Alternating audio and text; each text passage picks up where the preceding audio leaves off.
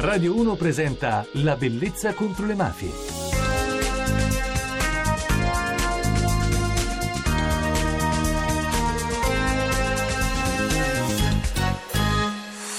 Buonanotte da Francesca Barra e benvenuti alla Bellezza contro le mafie. Questa notte vogliamo farvi ascoltare la voce, la testimonianza di un grande sindaco, del sindaco di Rosarno, lei Elisabetta Tripodi.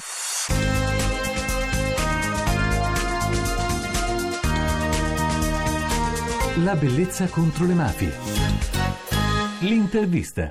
Buonasera, grazie per essere con noi alla Bellezza contro le mafie. Buonasera a lei, grazie di avermi contattato. Allora, cerchiamo di far capire che cosa significhi essere sindaco per prima cosa di Rosarno e poi sindaco donna. Guardi, io non la vivo come qualcosa di particolare, lo vivo come un'attività al servizio degli altri della mia comunità. Tutti possono pensare che questa sia un'impresa difficile, sicuramente lo è, però non mi scoraggio di fronte alle difficoltà e credo che l'essere donna faccia per percepire i problemi in un modo diverso. Da un lato garantisce una marcia in più e forse una, una vicinanza da parte della gente, un affetto che forse un sindaco uomo non avrebbe avuto. Dall'altro può portare degli svantaggi, naturalmente dei sacrifici in termini personali, familiari e anche un'esposizione alle critiche che in genere è più feroce. Rosarno è conosciuta, è un comune di circa 15.000 abitanti, conosciuta ai più per la rivolta degli immigrati di Rosarno e per le cosche andranghetiste. In realtà noi abbiamo anche intervistato la preside dell'Istituto Piria di Rosarno questa testimonianza straordinaria dei suoi studenti che decidono di proseguire in un cammino di legalità e non mafioso. Cos'altro è questo comune? Rosarno è un paese dalle mille contraddizioni, è un paese tipico del sud, un grosso centro agricolo che ospita i suoi residenti che per la maggior parte è tutta gente laboriosa, onesta, accogliente. Il quadro purtroppo che ne è venuto fuori in termini di informazione è sempre stato un quadro in termini negativi,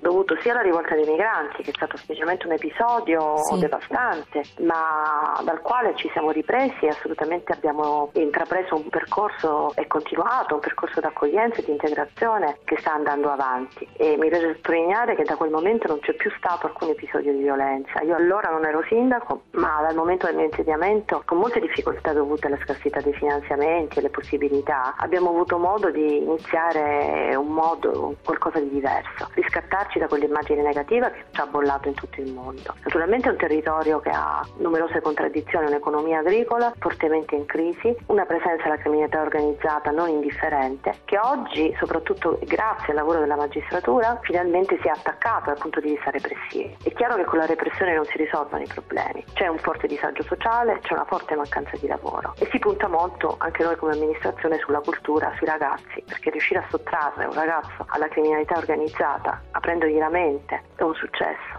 Cioè il lavoro delle istituzioni deve essere rivolto in questo senso. Quando sono stata a Rosarno a girare un documentario, un ragazzo mi ha spiegato che aveva deciso di andare via, ma mi aveva anche detto si ricordi che la mentalità di Rosarno è talmente radicata che persino l'emancipazione femminile è difficile da raggiungere. È così? No, non credo. Sicuramente c'è una fetta di popolazione che ha una mentalità che questa può essere più antica, diciamo, tra virgolette, ma le giovani generazioni da sempre sempre, io non, non, sono giovanissima, ho studiato a Rosarno, allo stesso liceo che lei ha visitato e sono andata via, ho studiato fuori l'università, sono ritornata e non credo di essere un prodotto di una mentalità antica. Lo stesso fatto che i miei cittadini abbiano premiato un sindaco donna, quando in tutta la Calabria ci sono solo 18 sindaci donna, sta a significare che poi questa mentalità non è poi così antiquata. È chiaro che in determinate sacche della popolazione, in determinati ambienti, ci può essere ancora un ruolo della donna che viene visto in maniera antica, ma spetta a noi con le nostre elementi, con la nostra attività, aspetta a noi donne, io dico, che siamo anche genitrici, quindi anche madri di figli maschi, far sì che queste cose cambino. Dottoressa Tripodi, io la devo interrompere perché il nostro appuntamento è terminato, ma domani continueremo a parlare con lei. Buonasera. Buonasera. Per saperne di più. Per entrare in contatto con noi vi ricordo che potrete trovarci su Facebook nel gruppo La Bellezza contro le Mafie oppure seguendo me, Francesca Barra, su Twitter o direttamente La Bellezza contro le Mafie. Inoltre vi ricordo che potrete scaricare le puntate sul podcast www.radio1.rai.it slash La Bellezza contro le Mafie. La musica. La canzone di questa notte è di Siria. La seconda bugia che ti porti ancora addosso non ti serve scrigno per coprirti adesso. Quelle sere in cui ti ho visto sempre dietro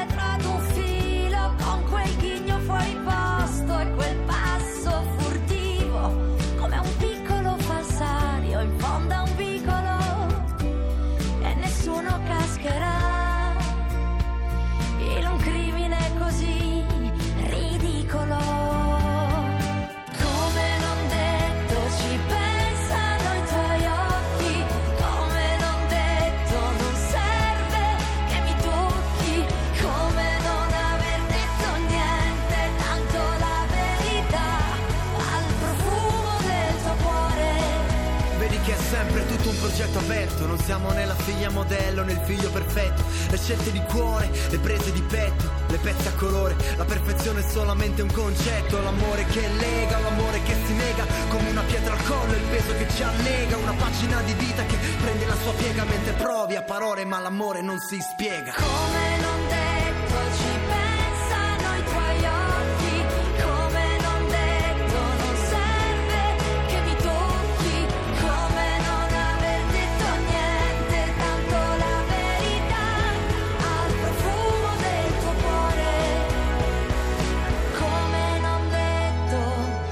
nostro appuntamento è terminato vi ringrazio per l'attenzione, ringrazio la regia Enrico Magli e la parte tecnica Claudio Rancati. Buon fine settimana da Francesca Barra, alla prossima puntata.